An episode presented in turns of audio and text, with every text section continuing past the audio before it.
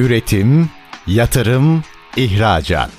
Üreten Türkiye'nin radyosu Endüstri Radyo sizin bulunduğunuz her yerde. Endüstri Radyo'yu arabada, bilgisayarda ve cep telefonunuzdan her yerde dinleyebilirsiniz. Endüstri Radyo.com Derya Kumtepe'nin hazırlayıp sunduğu enerjisini üreten fabrikalar programı başlıyor.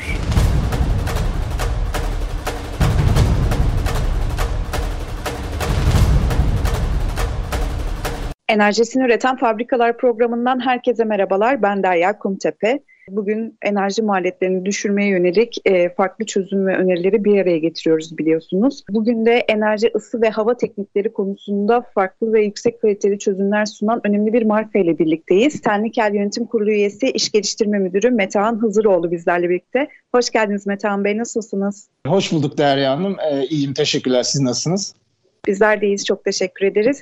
Biliyorsunuz malum dünyanın da Türkiye'nin de e, gündeminin ilk sırasında enerji var. Artan enerji maliyetlerini düşürmek istiyor sanayi tesisleri. Sizde bununla ilgili çok fazla hem uygulama örneği var hem güzel çalışmalar var. Bir öncelikle sizi tanıyabilir miyiz Selmi Kelmar? Öncelikle bu arada bu nazik davetiniz için de teşekkür ederim. Buradan tüm e, dinleyicilerimizi de e, selamlamak istiyorum. Biz Selnik olarak 1955 yılı kuruluşlu bir firmayız. Ben bu arada firmanın üçüncü kuşağı bulunmaktayım. Şu anda ikinci kuşak, üçüncü kuşak birlikte çalışıyoruz. Ürettiğimiz ürün gamlarımız arasında endüstriyel buhar kazanları, çeşitli tipler, fanlar, endüstriyel brülörler ve toz toplama filtreleri yer alıyor. Biz çoğu ürünümüzü özellikle fanlarda ve kazanlarda e, Türkiye'nin ilk üreticisiyiz. Bu sene de 68. yılımızı kutluyoruz. Bu alanlarda pek çok farklı sanayinin e, kolunda üretimin olduğu neredeyse her yere hizmet veriyoruz diyebilirim ve enerji tabii ki de tüm ürünlerimizde, tüm proseslerimizde çok merkezi bir rol üstleniyor.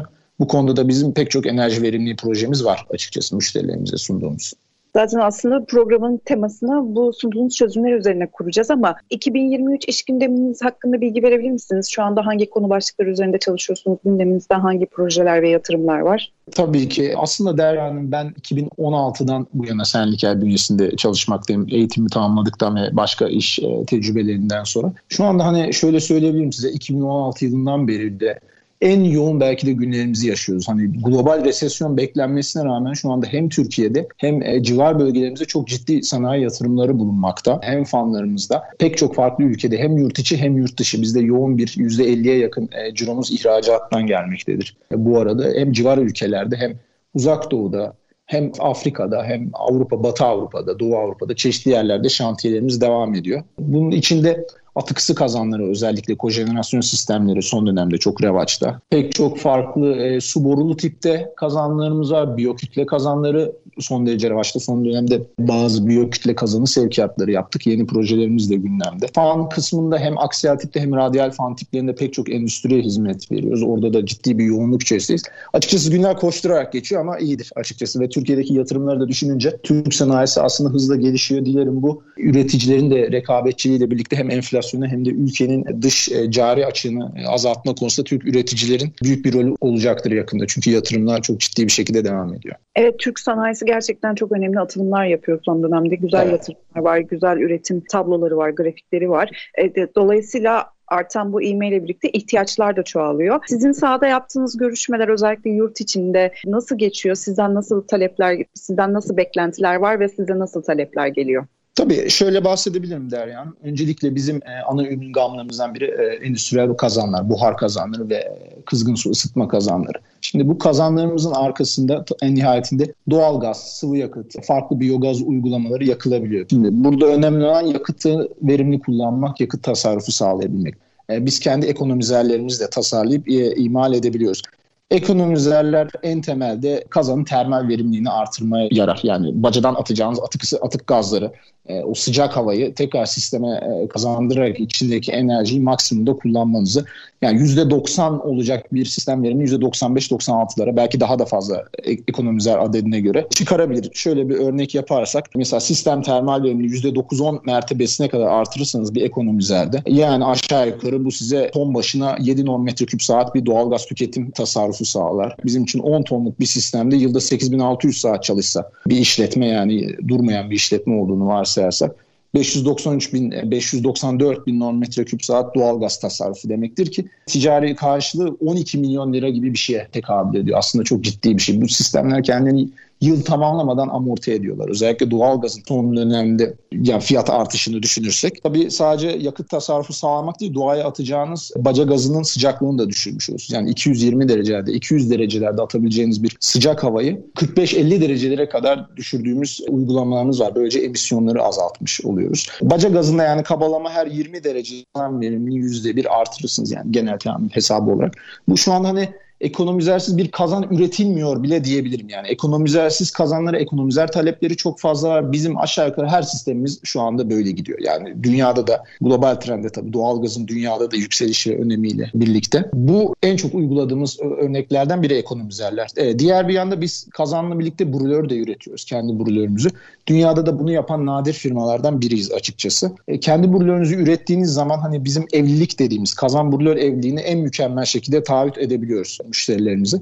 Bizim brülör yapımızda ayrı fanlı olduğu ve aynı zamanda da fan imalatçısı olduğumuz için brülörün fan ihtiyacını tam brülöre göre ebatlandırabiliyoruz. Hesabına göre en uygun fanı seçiyoruz. Böylece de fanlar da elektrik motoruyla çalıştığı için e, tasarruf sağlayabiliyoruz. Yani yine yıllık 8600 saat çalışacak bir sistemde bizim sırf brülöre özel standart paket bir fan yerine kendi özel fan tasarımımızı kullanmamız yıllık toplamda 67 megawattlık bir enerji tasarrufu bile sağlayabiliyor müşterimize. Brülörümüz bir de genel olarak hem oransal çalışabilmekte ki çok önemli enerji verimliliği için artık ve düşük NOx e, salınımlı çevreci bir brülör. Baca gazı resirkülasyonu, FGR, Flue Gas Recirculation dediğimiz uygulamalarla da baca gazından aldığımız havayı tekrar brülör yanma havasına besleyerek NOx'leri düşürüyoruz ki NOx e, limitleri, emisyonları artık Avrupa'da çoğu projede bir taahhüt halinde bize verilmekte. Türkiye'de de tüm NOx limitlerini şu an tutturabiliyoruz. Daha ileri seviyelere de hazırız. Yani ultra low NOx uygulamaları içinde hazırız. Bu fanlarla ilgili söylemek istediğim bir şey de biz genel olarak endüstriyel fan üreticisi olduğumuz için büyük tesislerde e, büyük 5 megawatt'a kadar çalışan elektrik motoruyla fanlar üretebiliyoruz. Bu sene Sakarya'da bulunan MDF fabrikasını örneğin ziyaret ettik ve verimlilik ölçümleri gerçekleştirdik. Yani biz sahada çalışan, e, yıllar yıllardır olan veya başka bir firma imalatı da olabilir fanlara verimlilik ölçümü gerçekleştiriyoruz. Mesela bu bahsi geçen müşterimde bir takım Alman fanlar vardı biraz birkaç yıl öncesinde kurulmuş. Ve biz ölçümlerimiz sonrası bunların verimsiz çalıştığını tespit ettik. Müşterimize bir hesaplama yaptık. Aynı kapasiteyi verecek, hani fanlarda aynı debiyi sağlayabilecekleri, aynı basıncı sağlayabilecekleri ama daha verimli elektrik motoruyla çalışan bir sistem e, açıkçası tasarladık. Ki MDF'nin kurutucu fanı bu. MDF bir hattında bulunuyor. En hiç durmaksızın çalışan çok önemli bir fandır bu MDF tesisleri için. Müşterimiz de bunu uygun buldu. Dolayısıyla fanı söktük ve yerine kendi fanımızı monte ettik ve çalışma izlendiği zaman yani mevcut fanda yani söktüğümüz fanda 924 kilowatt saat enerji tüketimi oluşuyordu. Biz bunu 760 kilowatt saate kadar düşürdük. Yani günlük ortalama 164 kilowatt saatlik enerji tasarrufu. Bu fanda bir yılda 330 gün yani bakım duruşu harici hep çalışır 24 saat. Nereden baksanız 1 milyon 300 bin kilowatt yılda tasarruf sağlamış oluyorsunuz. Bu da yine milyonlarca lira tasarrufa tekabül ediyor ki bu projemizle, müşterimizle birlikte bu seneki enerjisini üreten fabrikalar zirvesinde verimlilik ödüllerine başvurmuştuk. Onunla da hatta bir verimlilik ödülü kazandı. Böylece de güzel bir uygulama olmuş oldu. Verimlilik ödülüyle de taçlandırmış olduk projemizi. Bir diğer son bahsetmek istediğim konu da tüm kazan sistemlerimiz bizim yakma yönetim sistemiyle gelir. Burada İngiliz Otoflame firmasıyla bizim 25 yıllık bir bir ortaklığımız var ve biz onların Türkiye'deki tek yetkili teknoloji merkeziyiz. Otoflame yakma yönetim sistemleri uygular ve biz birbirini tamamlayan sistemler, bir dokunmatik akıllı ekranda tüm kazan sistemimizi kontrol edebiliyorsunuz. Verimin dışında tabii ki de güvenlik ve e, emisyon e, güvenlik açısından çok önemli ekipman. Aynı zamanda bir güvenlik ekipmandır yakma yönetim sistemi. Emniyet zincirini kurduğumuz bir ekipmandır. Bu yakma yönetim sistemi uygulamalarıyla kazanınızı akıllı bir şekilde kontrol edip internetten izleyebiliyorsunuz ve standart bir dönüşümde retrofit yaptığımızda retrofit dediğimiz dönüşümde %2 ile 3 yakıt tasarrufu rahat sağlarsınız. Sistemin durumuna göre daha bile artabilir. Yakma yönetim sistemine ek olarak baca gazı analiz cihazı uygulaması da var. Bu cihaz 3 parametreli e, patentli bir cihazdır. 3 parametreli karbondioksit, karbon monoksit ve oksijen gazlarını ölçerek trim sistemi uygular yanma veriminde %2 ila 3 üzerinde ekstra artabilir. Yani sırf yakma yönetim sistemiyle bile %5'lerden başlayan bir e, tasarruf, yakıt tüketimi tasarrufu sağlayabilirsiniz ve tabii ki de emisyonların düşürmesine rol oynayabilirsiniz bu sistemlerde. Aşağı yukarı genel olarak en genel uygulamalarımız bunlar ama tabii ki de özel zaman pek çok farklı uygulamamız var. Kesinlikle. Biz sizin yaptığınız o özel projelerin ve yüksek verimliliğe sahip projelerin aslında peşindeyiz. Çünkü enerji verimliliği, enerji tasarrufu projeleri şu anda gerçekten bütün Türkiye'nin yapmak zorunda olduğu konu başlıklarından biri. Hatta yeşil mutabakat konusundan da bahsedeceğiz. Farklı gündem konularından da bahsedeceğiz. Şimdi sizin anlattığınız projelerin temelinde de aslında hep modernizasyon hikayeleri var. Doğru mu? Bir şeyin değişmesi gerekiyor ve bu değişen yapı mutlaka sanayiciye fayda sağlıyor. Doğru der yani tabii ki de yani öncelikle yeni kurulan sistemler için de zaten bu geçerli. Bizim aşağı yukarı çoğu sistemimiz hani kazanda olsun, fanda olsun performans taahhütleriyle zaten müşterimize verilir. Yani burada ilk yatırımınızda enerjinin verimli olduğu, verimli bir sistemi tercih etmek zaten çok önemli. Ama diğer konuya gelirsek bahsettiğiniz gibi artık günümüzde enerji maliyetleri Türkiye'de ve dünyada da ciddi son politik ve siyasi gelişmeler içinde çok ciddi arttığı için haliyle bir hücum denilen daha verimli sistemlere bir hücum var şu anda. Çünkü herkes yani biraz önce bahsettiğim örnekler gibi bu sistemlerde bu değişimleri yaptığınız zaman o kadar hızlı kendini amorti ediyor ki enerji e, maliyetlerinin çok da hızlı yani hesapladığınız amortisman return on investment süresinden çok daha hızlı halloluyor. Çünkü e, ciddi bir enerji maliyet artışı devam ediyor. Böyle olunca da artık üreticilerimiz hem yurt içi hem yurt dışında aynı şekilde nerelerden ne kadar yakıt tasarrufu, ne kadar tabii ki de yeşil mutabakat ve iklim değişikliği de düşününce ne kadar az emisyon sahibiz, ne kadar karbon ayak izini düşürebilse hem ticaret için gerekli bazı kurallarda karbon ayak izini düşürmek önemli bir husus haline geliyor hem de e, sizin yakıt maliyetlerinizi düşürmeniz lazım. Bazı endüstrilerde çok ciddi maliyetlerde bu ve global dünyada rekabetçi olabilmek için insan hele bazı sektörlerde o kadar düşük marjlar içerisinde bile ciddi farklar yaratabiliyor ki özellikle hazır üretimlerde. Firmalar rekabetçi kalabilmek için buna şu anda muhtaç durumda. Dolayısıyla ciddi bir yoğunluk hem bizde hem tabii ki sektörde de e, ben olduğunu tahmin ediyorum. Özellikle bu yenileme projelerinde retrofit dediğimiz veya verimlilik artırıcı projelerde çok ciddi bir artış e, söz konusu. Çok kısa bir duyurum olacak. Bu duyuruyu yaptıktan sonra kısa bir araya gideceğiz. Döndüğümüz tamam. zaman sohbetimize kaldığımız yerden devam edeceğiz. Bu yıl dördüncüsünü düzenleyeceğimiz enerjisini üreten fabrikalar ve binalar zirvesi kapsamında Kazan ve Basınçlı Kap Sanayicileri Birliği Derneği'nin düzenleyeceği iki günlük panel olacak. Bu uygulama örneklerini çok daha detaylı, çok daha kapsamlı bir şekilde konuşma imkanına sahip olacağız. 20-23 Aralık'ta İstanbul Fuar Merkezi'nde düzenleyeceğiz organizasyonumuzu. Kısa bir araya gidiyoruz. Döndüğümüz zaman Senlikel Yönetim Kurulu üyesi İş Geliştirme Müdürü Metehan Hazıroğlu ile sohbetimize kaldığımız yerden devam edeceğiz. Üretim, yatırım, ihracat. Üreten Türkiye'nin radyosu Endüstri Radyo sizin bulunduğunuz her yerde. Endüstri Radyo'yu arabada, bilgisayarda ve cep telefonunuzdan her yerde dinleyebilirsiniz. Endüstri Radyo.com Enerjisini üreten fabrikalar programında Sernikal Yönetim Kurulu üyesi ve İş Geliştirme Müdürü Metehan Hızıroğlu ile sohbetimize kaldığımız yerden devam ediyoruz. Metehan Bey çok hızlı bir giriş yaptık. Sizce de öyle değil mi?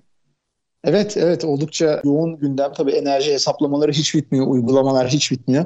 Daha da konuşacağımız farklı uygulamalar var tabii ki. Var kesinlikle. Sizinle de programı ayarlamamız bayağı bir uzun sürdü. Çünkü sizin yurt dışı seyahatleriniz çok fazlaydı. Dünyada neler oluyor? Dünyada işte birçok fabrikaya gidiyorsunuz, orada da görüşmeler yapıyorsunuz. Oradaki hareketlilik nasıl geçiyor? Öncelikle güzel bir noktaya parmak bastınız. Kusura bakmayınız çünkü birkaç kez bu programı ertelemek zorunda kaldık. E, normalde çok daha önceden çekecektik ama benim biraz iş programı yoğun olduğu için çok fazla yurt dışı seyahat oldu son dönemde. Ama tabii ki bu güzel bir şey çünkü biz bugüne kadar hani 70 yıllık tarihimizde 60'tan fazla ülke ihracat gerçekleştirdik. Şu anda da aktif olarak pek çok hem kazanda hem fanda pek çok ülke aynı zamanda filtrelerde ihracatımız sürüyor. Geçtiğimiz mesela hafta İspanya'daydım ben bir e, İspanyol biyokütle kazanı projemiz vardı. Onun sevkiyatını gerçekleştirdik. İnşallah yakında yolda.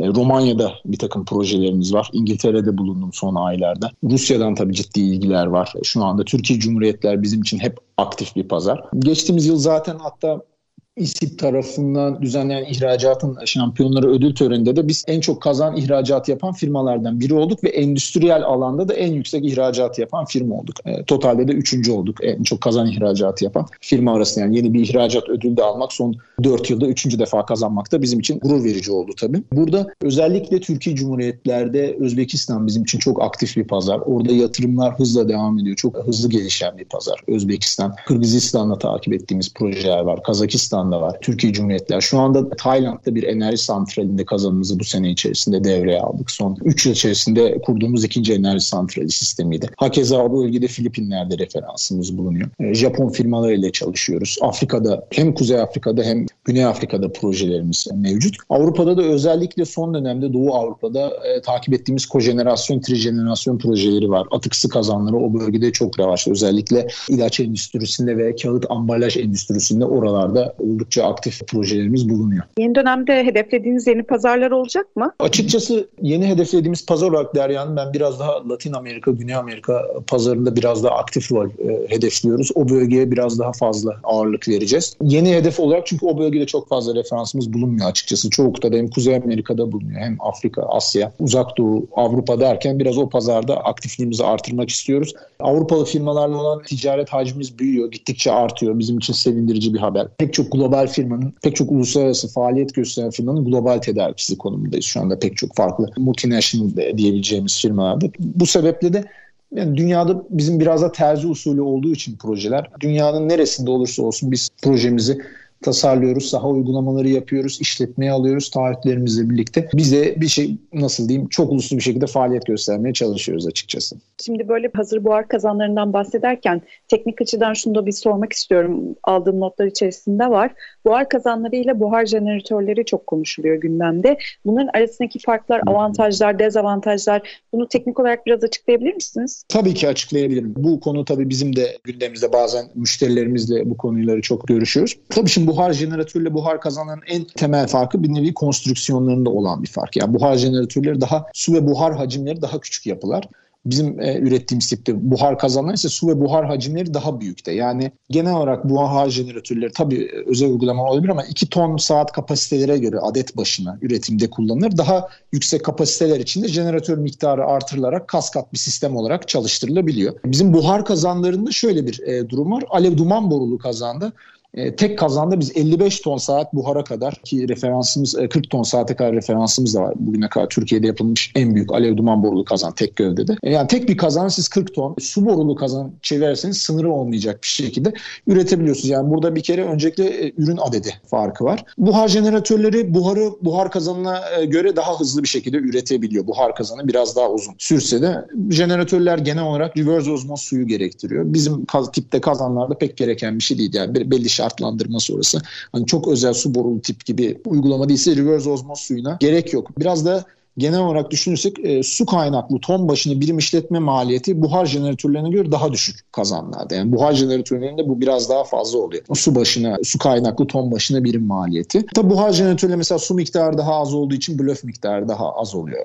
Bizim tipte kazanlarda, buhar kazanlarında e, biraz daha fazla blöf oluyor. Genel olarak bakım maliyetleri tabii ki sistemlere göre çok değişebilecek. Yine terzi usulü olduğu için çoğu sistem. Değişebilmekle beraber genel terimde bakım maliyetleri aynı kapasitede bir jeneratör sistemi kullanırsanız örneğin 20 ton bir buhar kazanı yerine 10 tane 2 tonluk bir jeneratör kullanırsanız e, kazanlarda bakım maliyeti daha düşük olacaktır. Hani daha fazla adet cihaz daha fazla yedek parça bakım maliyeti gerektirmesi gerektiği için tabi buhar jeneratörlerinin çok daha avantajlı olduğu kısımlar daha düşük kapasiteli buhar ihtiyaçlarında kullanılabilir. Özellikle meskun mahallelerde. Sanayi işletmelerinde ama özellikle yüksek kapasiteler için ve bizim esas faaliyet gösterdiğimiz alanlar hani 8-10 ton saatlik buhar kapasitelerinden başlıyor diyebilirim. Oralarda hani açıkçası buhar kazanlarının biz daha ideal olduğunu düşünmekteyiz. Tabii konstrüksiyon olarak buhar kazanı daha fazla bir ara kaplar tek başına bir gövde olarak. Dolayısıyla bir kazan dairesi kurulumunda tek başına buhar jeneratörüne göre daha fazla alan kaplasa da çünkü jeneratörler daha kompakt yapıda sistemler. Küçük alanları tefriş edebilme kolaylığınız var ama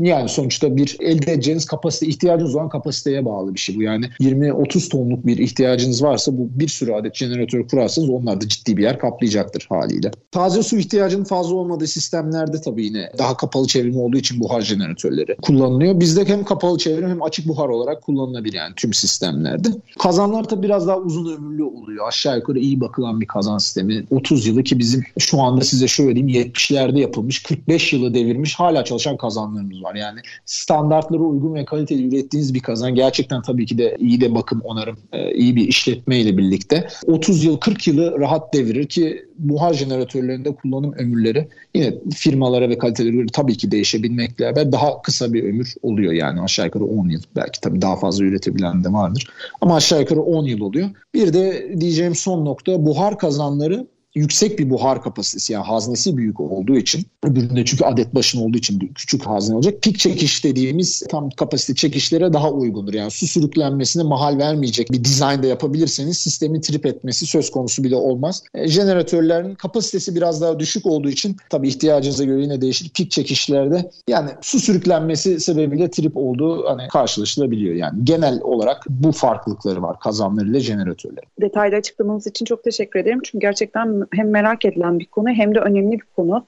Çünkü ilk projenin yapımında ve satın alma sürecinde doğru hareket etmek gerekiyor ki neticesinde güzel verim elde edilsin projelerin neticesinde. Bir de biraz sektör bazlı ilerlersek ağırlıklı olarak hangi sektörlere hitap etmeyi planlıyorsunuz? Böyle bir stratejiyle mi ilerliyorsunuz? Hangi alanlarda yoğunlaşmayı planlıyorsunuz? Öyle sorayım yeni dönemde. Öncelikle sektör olarak şöyle bilgi verebilirim Derya Hanım. Şimdi bizim ana üretim gamımızdaki iki ürünümüz kazanımız ve fanımız. Kazanda buhar ve tabii ısıtma haliyle mevcut oluyor. Fanda da sanayi tipi endüstriyel fan olduğu için aslında bu iki ürünü bir araya getirdiğinizde ben size şöyle bir örnek verebilirim. Aslında üretimin olduğu her yerde biz Sernike olarak varız diyebiliyorum. Yani bu iki ürün gamını birleştirdiğinizde enerji santralleri, hani buhar ihtiyacı olan sektörler, enerji santralleriyle biz çalışıyoruz. Gıda içecek sektörüyle çalışıyoruz. Yani hem hazır gıda, ambalajlı gıda hem gazlı içecekler, e, gazlı içeceğe ek olarak süt ve süt ürünleri, biracılık gibi çeşitli alanlar, ambalaj paketleme endüstrisi, kağıt endüstrisi, tekstil endüstrisi, kimya, petrokimya, cam, demir çelik,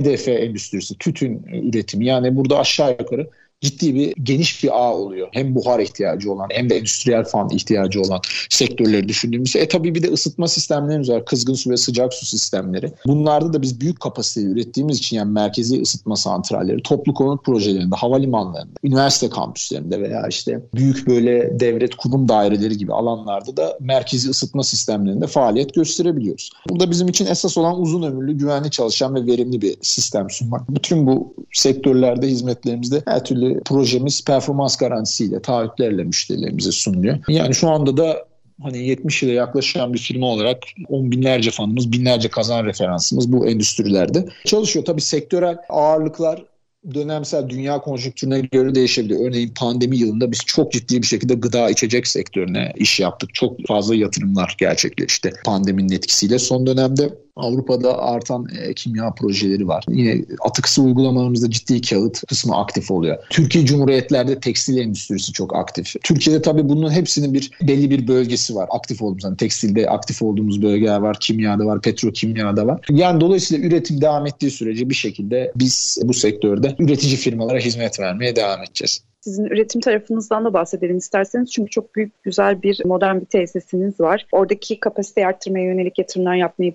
planlıyor musunuz? Biraz kendi üretim tarafınızı anlatabilir misiniz? Tabii ki evet. Bizim biz bir Ankara firmasıyız. O bilgiyi de vereyim. Bizim şu anda biz kuruluşumuzdan bu yana bulunduğumuz 3. fabrikamızdayız. 2015 e, yılında taşındık buraya. ASO 2. OSB'de bulunuyoruz. 24 bin metrekare toplamda da 33 bin metrekare bir alanımız var. Arka arazimizle beraber 40 bin metrekare yaklaşabilen geniş bir üretim alanımız var diyebilirim. E, burada sektörümüzün hem fanda hem kazandı en modern tesislerinden birine belki de en modernine sahip olduğumuzu düşünüyoruz. Zaten tesisimiz pek çok global firma tarafından da gelip denetlenmiştir. Çünkü uluslararası tedarikçi olabilmek için belli başlı kalitedeki firmalara size gelip denetim uygulamaları gerekiyor. Yani burada denetimden kasıt firma iş, iş süreçlerinizi, İSG kurallarınızı, tasarım proseslerinizi, kalite tabii ki çok önemli. Kalite hem kalite süreçlerinizi hem yönetim sistemi sertifikasyonlarınızı hem üretim tekniklerinizi, üretim kalitenizi görüyorlar. Biz de açıkçası bugüne kadar hani bu kadar fazla ihracat da yaparak pek çok denetimden neredeyse hepsinden alnımızın akıyla çıktık diyebilirim.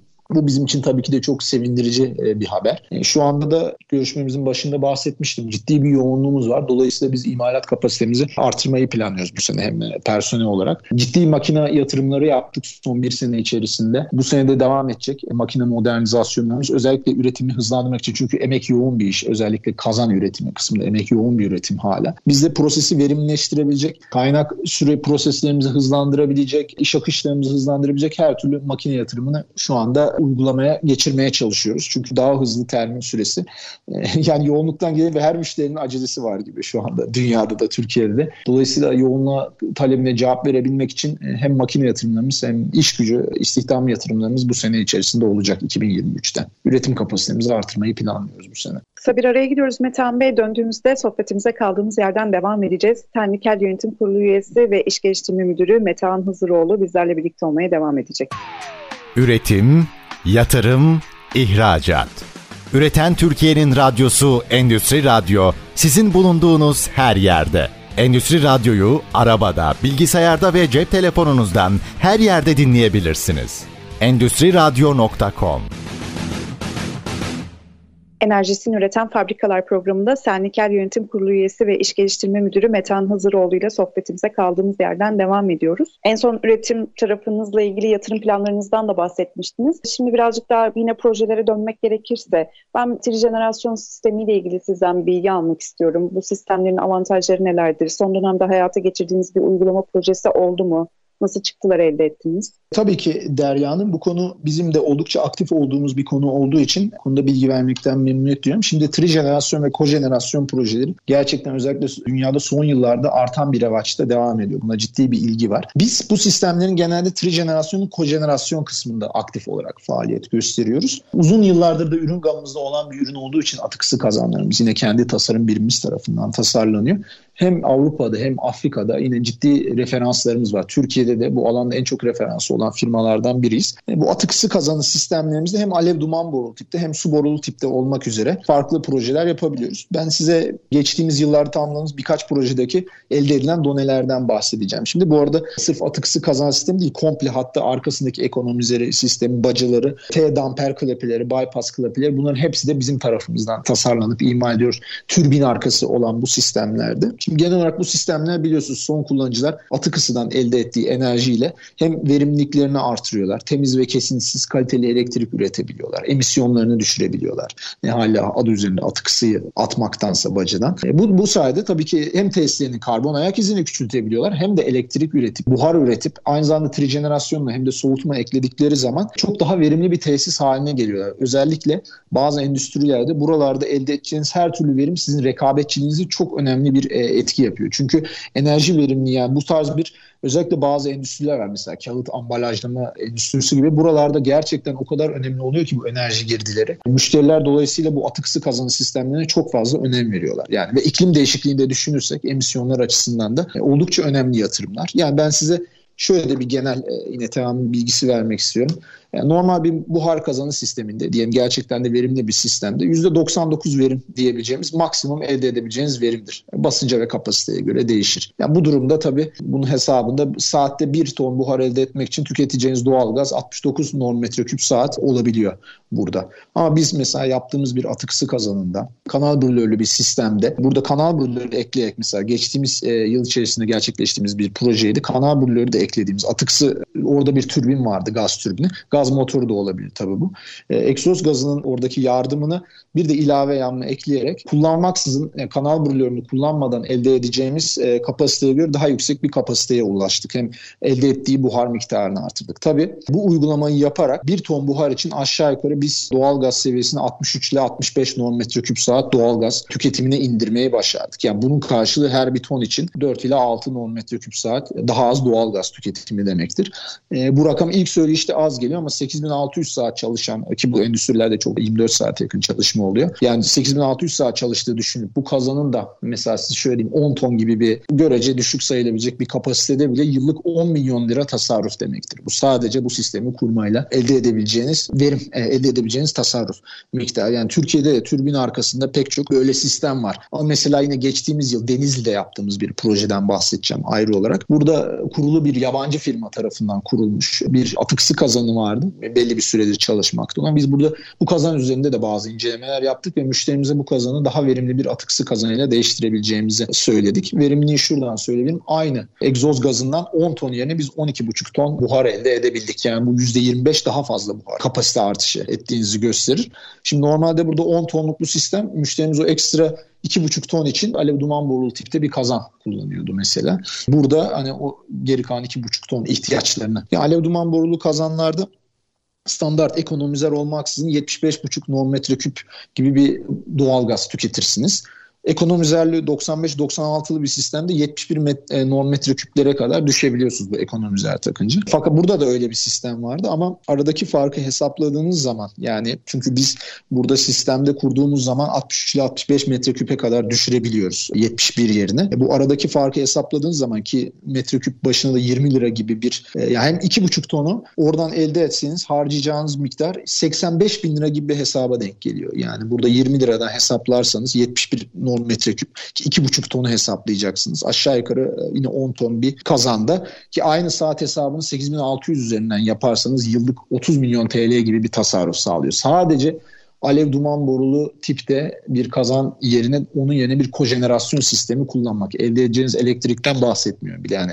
O ek, ek şeyi ek bir kazanda yakmak yerine böyle ciddi bir tasarruf sağlayabiliyorsunuz. Dolayısıyla e, günümüz dünyasında bu projelerin neden yavaşta olduğu, neden kojenerasyonu ve neden trijenerasyonun bu kadar popüler olduğu ortada. Çünkü çok ciddi tasarruflar sağlayabiliyor firmalar. Yani bu bahsettiğim yatırımlar kendilerini 6 ay olmadan amorti ediyor diyebilirim. Gerçekten çok cezbedici, cazip, inanılmaz rakamlardan bahsettiniz. Şu anda e, bütün sanayi tesislerinin çok kısa süre içerisinde bu yatırımlara yönelik adımlar atması gerekiyor. Var mı öyle size hani e, özellikle yurt içinden soruyorum hızlı dönüş gelemek, yurt içinden size hızlı dönüşler geliyor mu ve bu yatırımlara yönelik start ver, vermek isteyen firmalar var mı? Bu bilinç oluştu mu ya da öyle sorayım. Bilinç oluşuyor Derya Hanım. Şimdi tabii piyasa koşulları da bilincin oluşması konusunda çok büyük bir teşvik oluyor diyeyim üretici firmalar için. Ciddi bir şey var. Mesela önümüzdeki geçtiğimiz yıl Romanya'da bir proje tamamlamıştık. Yine bir kağıt fabrikasında. Bu sene de yine bir takip ettiğim proje var. Orada da bir kızgın buhar sistemi e, hayata geçirmeyi düşünüyoruz. Yine bir atıksı türbin arkası sistemde. Mesela bölge Doğu Avrupa'da özellikle bu çok aktif diyebilirim. Ciddi bir talep var orada. Biz orada daha da o bölgedeki pazar payımızı artırmak istiyoruz. Türkiye'de de özellikle dediğim gibi bazı spesifik endüstrilerde bu konuda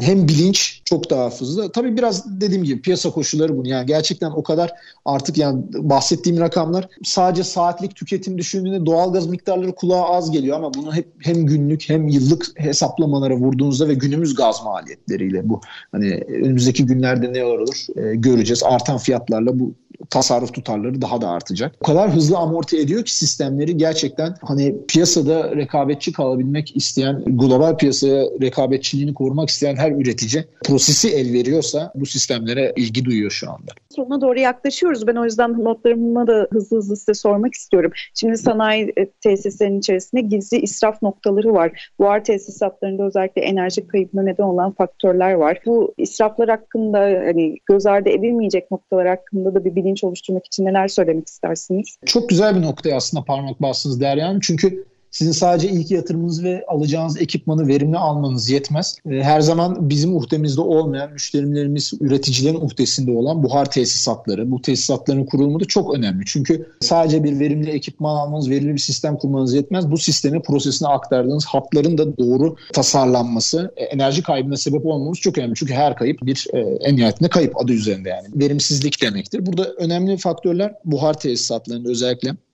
doğru olmayan tasarımlar, yanlış hat çapı seçimleri, yanlış aksesuar seçimleri, e, yetersiz kondens top veya izolasyonsuz hatların bulunmasını örnek verebilirim. Mesela izolasyon gerçekten e, yani sıcaklık dayanımları yeterli olsa bile mesela çeşitli ortamlardaki çalışma şartlarını dayanıklı yetersiz olan cam yünü tercih edilmemeli öncelikle. Taş yünü dediğimiz izolasyon malzemeleri kullanılmalı hatlarda.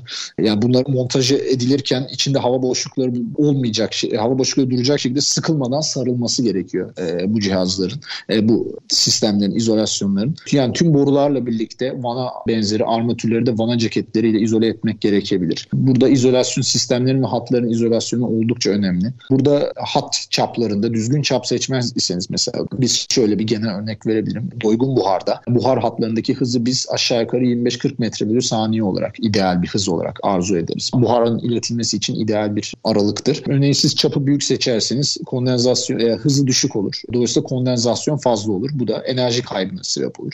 Hat çapını küçük seçerseniz de bu sefer de hızı çok yüksek çıkar. Bu da zamanla malzeme erozyonuna, e, sizin tesisatınızda erozyona e, sebep olabilir. Dolayısıyla tabii ki bu sistemlerin, bu hatların iyi tasarlanması, iyi bir tasarım ekibi tarafından tasarlanması gerekmektedir. E bunların yanında düzgün dirsek kullanılmaması, yani eksantrik, konsantrik redüksiyonların da uygun kullanılmaması mesela, e, doğru eğimli hatların yapılmaması gibi faktörler de ilave basınç kaybı ve verimsiz sistemler ortaya çıkarır. Yani hat üstünde uygun olmayan bir kondens stop seçiyorsanız e, görevini yerine getiremeyeceği için bu size fayda yerine zarar getirir. Yani uygun vana kullanmadıysanız vanalar kaçıracağı için hatlardaki kayıplar artacaktır mesela. Bu da aksesuar seçiminin önemli bir e, alanı yani önemli aksesuar seçiminde de enstrüman seçiminde de son derece önemli faktörler. Kondensasyonun güzel ve düzgün boşaltılabilmesi için mesela buhar hatlarındaki eğim biraz önce bahsetmiştim yani bunları dümdüz bir buhar hattı yapamazsınız. Kondensstop buhar içerisindeki kondensi tam olarak alamaz böyle olursa. Suyu da kondensi alamazsanız bu da kondensasyon suyu prosese gönderirsiniz. E, prosese su göndermek demek sisteme buhar göndermek. Ne sistemin verimini düşürmek demektir. Yani kondensstop koyacağınız aralıklar, çeşitli buhar hatlarındaki eğimler 1 bölü 70, 1 bölü 100 oranında olabilir. Her kaç metrede bir 1 metre eğim uygulayacağınızdan bahsediyorum. Tabii bunların hepsi buharların tüyü, do, türüne göre doymuş buhar, kızgın buhar, hat çapları, prosesin ihtiyaçları yani hepsi özelleştirilebilir konular olsa da ilk ilk etapta aklıma bunlar geliyor. Buhar hatlı, buhar tesisatlarında dikkat edilmesi gereken noktalar. Çünkü bunların hepsi bir enerji kaybı veya sistemde hasar, prosese bir hasar. En nihayetinde de üreticiye ek bir maliyet getiriyor. Yani sırf verimli bir ekipman almak yetmez. Bu hattınızın da çok e, hattınızın olabildiğin en e, düzgün şekilde tasarlanıp uygulanmış olması gerekir. Siz kendi tesislerinizde peki kendi enerjinizi üretmek ya da enerji verimliliği sağlamak için nasıl çalışmalar yapıyorsunuz? Kendi tesisimizde şöyle zaten kendi tesisimizde bir kazan üreticisi olmanın, bir ekonomizer burger üreticisi olmanın, bir fan üreticisi olmanın meyvesini yemeye çalışıyoruz açıkçası. Hem kendi kazan dairemizde e, olabilecek en verimli sistemi yakma yönetim sistemiyle, ekonomizeriyle, e, yakıt hatlarıyla birlikte en verimli sistemi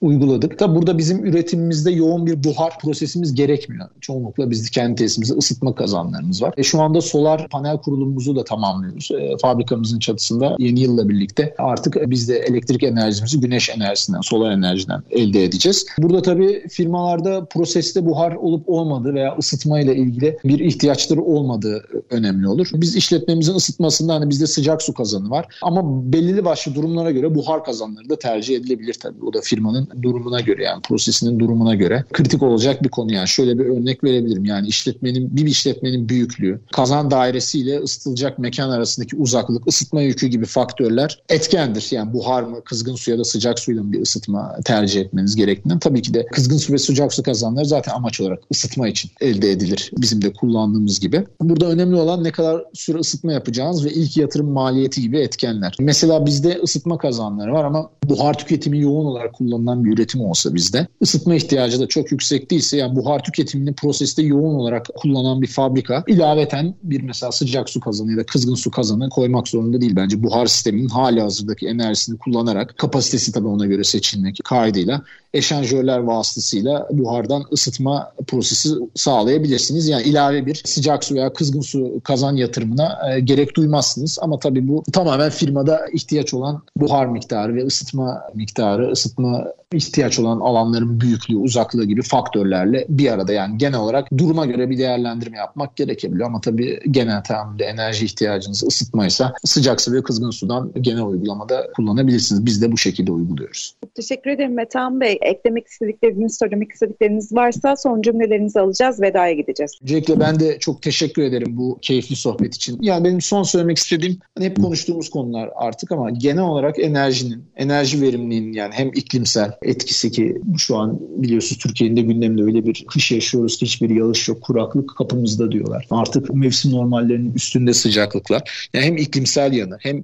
uluslararası mevzuatsal, uluslararası ticaret kuralları, yeşil mutabakat, Avrupa'ya ihracat yapabilmek için gerekli bazı koşullar, karbon ayak iziniz ve hem de tabii ki enerjinin kaynağının politik stratejik geliştirmeler dünyadaki çok fazla. Bu ezberleri bozduğunu dünyadaki herkes gördü zaten. Çok hızlı güvendiğiniz kaynaklarda hem enerjiye erişimde hem enerjiye erişim maliyetinizde ciddi farklılıklar olabiliyor. Bir siyasi politik veya stratejik bir krize bakıyor. E, yani dolayısıyla bunların çok önemli bir rol oynadı günümüz dünyasında yani. Dediğim gibi değişen küresel rekabet şartlarına uyum sağlamak isteyen her üretici firmanın yani bugün konuştuğumuz konular hakkında dikkatli olması ve verimli sistemleri tercih etmelerini diliyorum. Tabii ki de herkes de farkında zaten. Özellikle üreticilerimiz, ülkedeki imalatçılarımız ülkemizin de ihracata ihtiyacı olduğu için dış ticarette daha da rekabetçi olabilmesi için enerji maliyetlerimizi düşürmek zorundayız ki enerji ithal eden bir ülke olduğumuz için e, Türkiye olarak. Yani bütün üreticilerimizin bu konulara dikkat etmelerini diliyorum. İnşallah bu tarz projelerde hızla, bu yatırımlarda hızla artarak devam edecektir.